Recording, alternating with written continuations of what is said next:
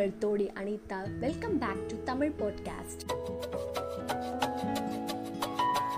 Rajendra சோழனோட போர்க்களத்தை தான் இந்த எபிசோட்ல நம்ம பார்க்க போறோம். ஆல்ரெடி ராஜராஜ சோழன் காலத்திலேயே காலந்தலூர் அப்படின்ற போர்ல கலந்துட்டு என்ன மாதிரி விஷயங்கள்லாம் செஞ்சாரு அப்படின்றத நம்மளுக்கு ஆல்ரெடி தெரியும். அவர் முடி சொன்ன பிறகு என்ன மாதிரி விஷயங்கள்லாம் என்ன மாதிரி போர்கள்லாம் எப்படி எப்படிலாம் செஞ்சாரு அப்படின்றத நம்ம பார்க்க போறோம். ராஜேந்திர சோழர் கிபி ஆயிரத்தி பதினாலு அப்போ முடிசூட செய்கிறாரு அதுக்கப்புறம் ஒரு வருஷம் கழிச்சு கிபி ஆயிரத்தி பதினாறுல மேலை சாளுக்கியர்களோட போர்க்களம் ஏற்படுது.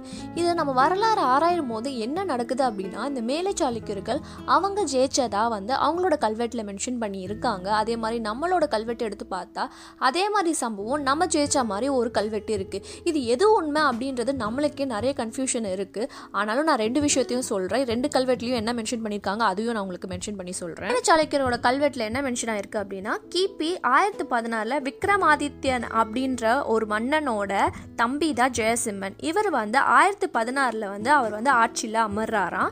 அப்போ வந்து என்ன ஆகுதுன்னா அவர் வந்து ஒரு போர்க்களம் ஏற்படுது சோழர்களோட. எந்த இடம் அப்படின்னு பார்த்தீங்கன்னா நுளம்பாடி. நுளம்பாடினா என்னன்னா பல்லாரி மைசூரில் அந்த பகுதியில் வந்து போர்க்களம் ஏற்படுது. இந்த ரெண்டு இடத்தையும் அவர் வென்றதாக வந்து அவரோட கல்வெட்டில் மென்ஷன் ஆகியிருக்கு.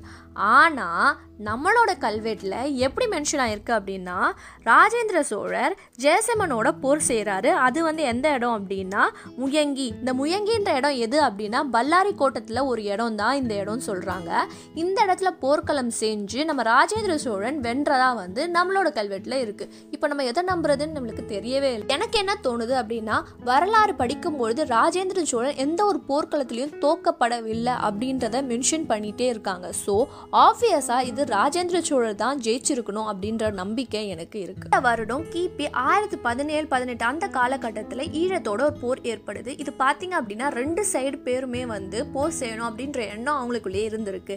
ராஜேந்திர சோழனோட எண்ணம் என்னன்னா ராஜராஜ சோழன் வெறும் நார்தன் ப்ராவின்ஸ் ஆஃப் ஸ்ரீலங்கா மட்டும் தான் கேப்சர் பண்ணியிருக்காரு. இவருக்கு வந்து மொத்த ஸ்ரீலங்காவுமே அவரோட கண்ட்ரோலில் கொண்டு வரணும் அப்படின்ற எண்ணனால போர் செய்யணும்னு அவர் ரெடியாக இருந்தார். அடுத்தது என்ன ஆகுது அப்படின்னு பார்த்தீங்கன்னா ஸ்ரீலங்கா மன்னன் ஐந்தாம் மகிதன் அவர் ரோகான மலையில் ஒளிஞ்சிட்டு இருந்தாருன்னு நான் சொன்னேன் இல்லையா? எப்பவுமே ஒரு ஆட்சி மாறும் போது ஒரு போர் செஞ்சு அவங்க நாட்டை மீட்டணும் அப்படின்ற எண்ணம் எல்லா மன்னர்களுக்கும் இருக்கும். அதே மாதிரி எண்ணம் தான் ஐந்தாம் மகிதனுக்கும் இருந்தது. இது மாதிரி போர் செஞ்சு நம்ம ஈழ நாட்டை வந்து மீட்டரலாம் அப்படின்ற எண்ணத்துக்காக இவரும் போர்க்களத்தில் ரெடியாக இருக்காரு. இங்கே நான் ஒரு விஷயம் சொல்ல விரும்புகிறேன் என்ன ஆகுது அப்படின்னா ஏன் வந்து ராஜேந்திர சோழன் வந்து ஸ்ரீலங்காவை ஃபுல்லாக கேப்சர் பண்ண எண்ணம் வருது அப்படின்னா இங்கே ஒரு கான்ஸ்பிரசி தியரி இருக்குது என்ன அந்த கான்ஸ்பிரசி தியரும் நான் சொல்லிடுறேன். என்னன்னா நம்ம போன எபிசோட் அதாவது ராஜராஜன் சோழன் பெரிய கோயில் எபிசோட்ல பார்த்தோம் இல்லையா? இந்த மாதிரி வந்து ஒரு ஸ்ரீலங்கா பெண் உயரமான விமானத்தில் இருக்கும் போது தள்ளி விட்டு கீழே விழுந்து இறந்து போயிட்டாரு அப்படின்ற ஒரு கான்ஸ்பிரசி தியரி அதாவது புனைக்கதை இருக்கு அப்படின்னு நான் சொன்னேன் இல்லையா? இதனால தான் வந்து ராஜேந்திர சோழன் மொத்த ஸ்ரீலங்காவுமே அவரோட கண்ட்ரோலில் கொண்டு வரணும் அப்படின்ற எண்ணம் அவருக்கு வந்தது அப்படின்ற ஒரு கான்ஸ்பிரசி தியரும் இருக்கு. நான் இங்க சொல்ல விரும்பிக்கிறேன் ஏன்னா இது வந்து ஹிஸ்ட்ரி நான் சில பேர் எடுத்துப்பீங்க. அது ஹிஸ்ட்ரி கிடையாது. அது ஒரு புனைக்கதை. பேக் டு த ஸ்டோரி ஐந்தாம் மகிதன் வந்து பெரும் படையை திரட்டிட்டு ராஜேந்திர சோழன் எதிராக வந்து போருக்கு போறாங்க. அப்படி போருக்கு போகும்போது என்ன ஆகுது அப்படின்னா ஆப்வியஸாக நம்ம ராஜேந்திர சோழன் தான் வந்து ஜெயிக்கவும் செய்கிறாரு இவர் என்ன பண்ணுறாருன்னா மொத்த மொத்த ஸ்ரீலங்காவையும் கேப்சர் பண்ணிக்கிறாரு. அது மட்டும் இல்லாமல் ஐந்தாம் மகிதனை வந்து சோழ நாட்டுக்கு எடுத்துகிட்டு போயிட்டு அங்கே இருக்க ஒரு ஜெயிலையும் அடைச்சிடுறாரு. இப்போ என்ன ஆகுது அப்படின்னா நீங்கள் முதல் பராந்தக சோழன் காலத்தில் ஒரு விஷயம் நடந்துச்சு. எல்லாருக்கும் ஞாபகம் இருக்கா? நான் உங்களுக்கு ஞாபகப்படுத்துகிறேன் என்ன அப்படின்னா முதல் பராந்தகன் காலத்தில் பாண்டிய மன்னன் ராசசிம்மனோட போர் செய்யும் போது பாண்டிய மன்னன் என்ன பண்ணுறாருன்னா அவரை காப்பாற்றிக்கணுன்ட்டு ஸ்ரீலங்காவுக்கு போகிறாரு ஸ்ரீலங்காவுக்கு போகும்போது என்ன பண்ணுறாருன்னா அவரோட மகுடமும் அது மட்டும் இல்லாமல் செங்கோலும் எடுத்துகிட்டு போயிட்டு அந்த ஸ்ரீலங்கா மன்னர்கிட்ட கொடுத்துட்றாங்க. அந்த ஸ்ரீலங்கா மன்னர் என்ன பண்ணுறாருனா அது ரெண்டுத்தையும் எடுத்துகிட்டு போயிட்டு ரோகான மலையில் ஒழிச்சு வச்சிடுறாங்க. அப்போ சோழ வீரர்களும் எல்லாருமே படைகள் எல்லாம் போய் தேடும் போது அந்த ரோகான மலை வந்து ரொம்ப டெட்லி ஃபாரஸ்ட் மாதிரி இருக்கும். அவங்களால போக முடியாமல் வெளியில் வந்துடுறாங்க. ஆனால் இப்போ வந்து அவங்களுக்கு நல்ல வழிகள் எல்லாமே தெரிஞ்சு வச்சுக்கிறாங்க. அந்த ரோகான மலைக்கு போகிறாங்க போயிட்டு பாண்டியர்களோட செங்கோலும் மகுடமும் எடுத்துட்டு ராஜேந்திர சோழன் அதை ரெண்டையுமே கைப்பற்றி அவரோட சொந்த நாட்டுக்கு எடுத்துகிட்டு போகிறார் ரொம்ப பெருமையோட எடுத்துகிட்டு போகிறார் ஏன்னா அவங்களோட மூதாட்டையரோட விருப்பம் இது. இதை வந்து வந்து எடுத்துட்டு வரணும் அப்படின்றது அவ்வளோ பல கனவுகள் சொல்லலாம். பல வருஷ கனவு வந்து அவரால் வந்து நிறைவே பெறுதுன்னு அவர் ரொம்ப சந்தோஷப்படுறாரு.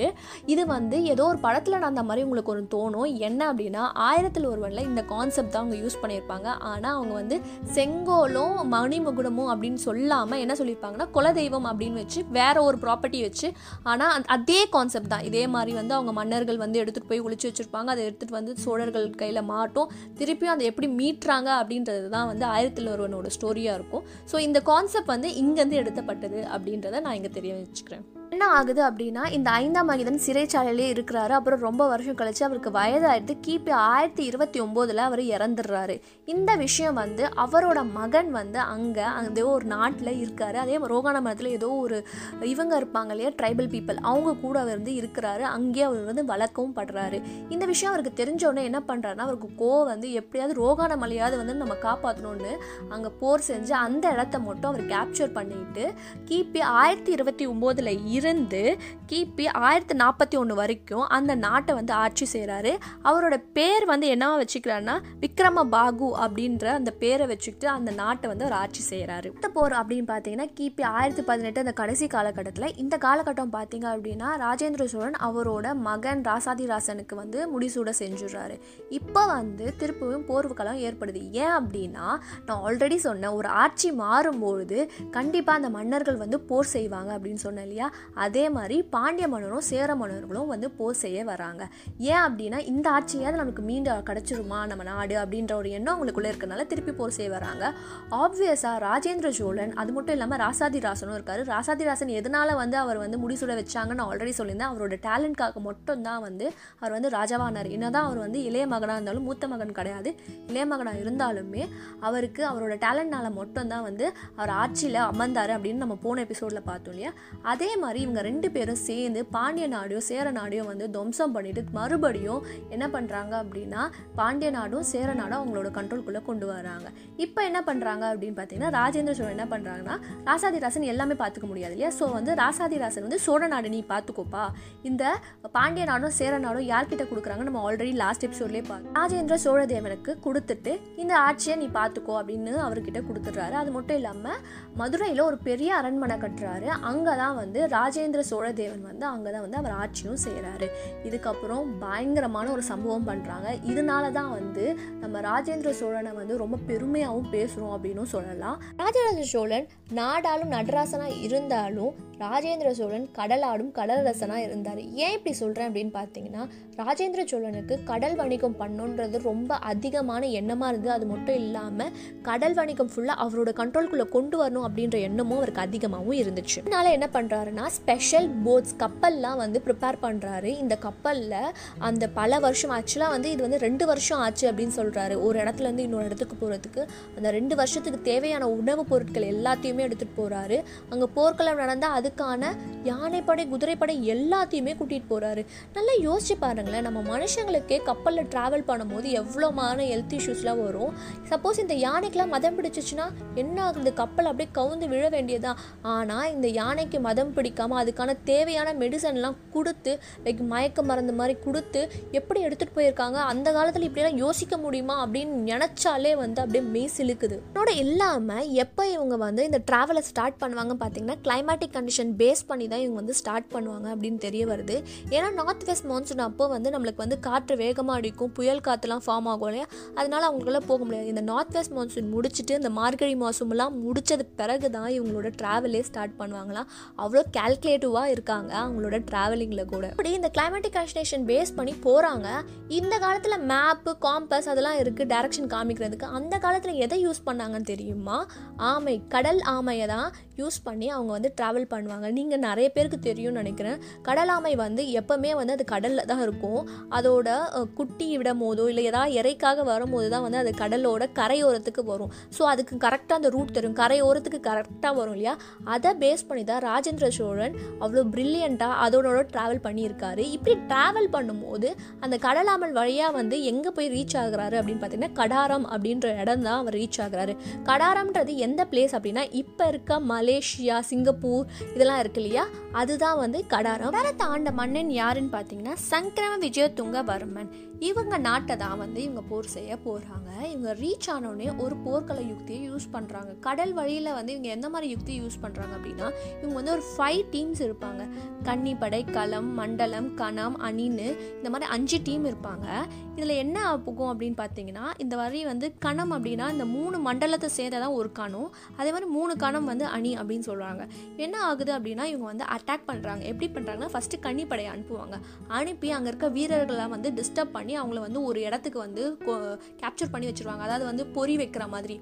பொறி வைக்கிற மாதிரி இவங்க வந்து வந்துருவாங்க. அப்போ வந்து இந்த களம் டீம் எல்லாமே மொத்தமாக வந்து இவங்களை சூழ்ந்து இவங்களை வந்து அடிச்சிருவாங்க டெஸ்ட்ராய் பண்ணிடுவாங்க இப்படி அப்படியே போர்க்களம் வந்து பெருசாக ஆக என்ன வந்து மண்டலமாக ஆகும். மண்டலம்னா ஒரு நிறைய பீப்புள் இருப்பாங்க. அந்த நிறைய பீப்புள் வந்து இவங்க எல்லாருமே வந்து டெஸ்ட்ராய் பண்ணிடுவாங்க இன்னும் பெரிய படை அதாவது ஆயிரக்கணக்கான படை வீரர்கள் வந்தா அப்படின்னா இந்த மண்டலம் மூணு மண்டலம் வந்து கணமாக மாறி இவங்க எல்லாரையுமே வந்து சுத்தி போட்டு அடிப்பாங்க. சப்போஸ் ஆயிரத்துக்கும் மேற்பட்ட வீரர்கள் வந்தாக என்ன பண்ணுவாங்க அப்படின்னா இந்த மூன்று கணம் வந்து அணியாக மாறிடுவாங்க. அணினா மூன்று கண்ணம் இருப்பாங்களா? ஒரு கணம் ரெண்டு மூணு. மூணு கணம் டீம் ஒன்றா சேர்ந்து அணியாக மாறி அந்த மொத்த வீரர்களையும் வந்து அவங்க வந்து டெஸ்ட்ராய் பண்ணுவாங்க. இந்த மாதிரி யுக்தியை யூஸ் பண்ணி தான் வந்து கடாரத்தை கேப்சர் பண்ணியிருக்காங்க. கேப்சர் பண்ணதுக்கப்புறம் ராஜேந்திர சோழன் என்ன பண்ணுறாருன்னா இந்த நாட்டை அந்த மன்னன்கிட்டே கொடுத்துட்றாரு. ஆனால் ஒரு கண்டிஷன் வச்சுருக்காரு.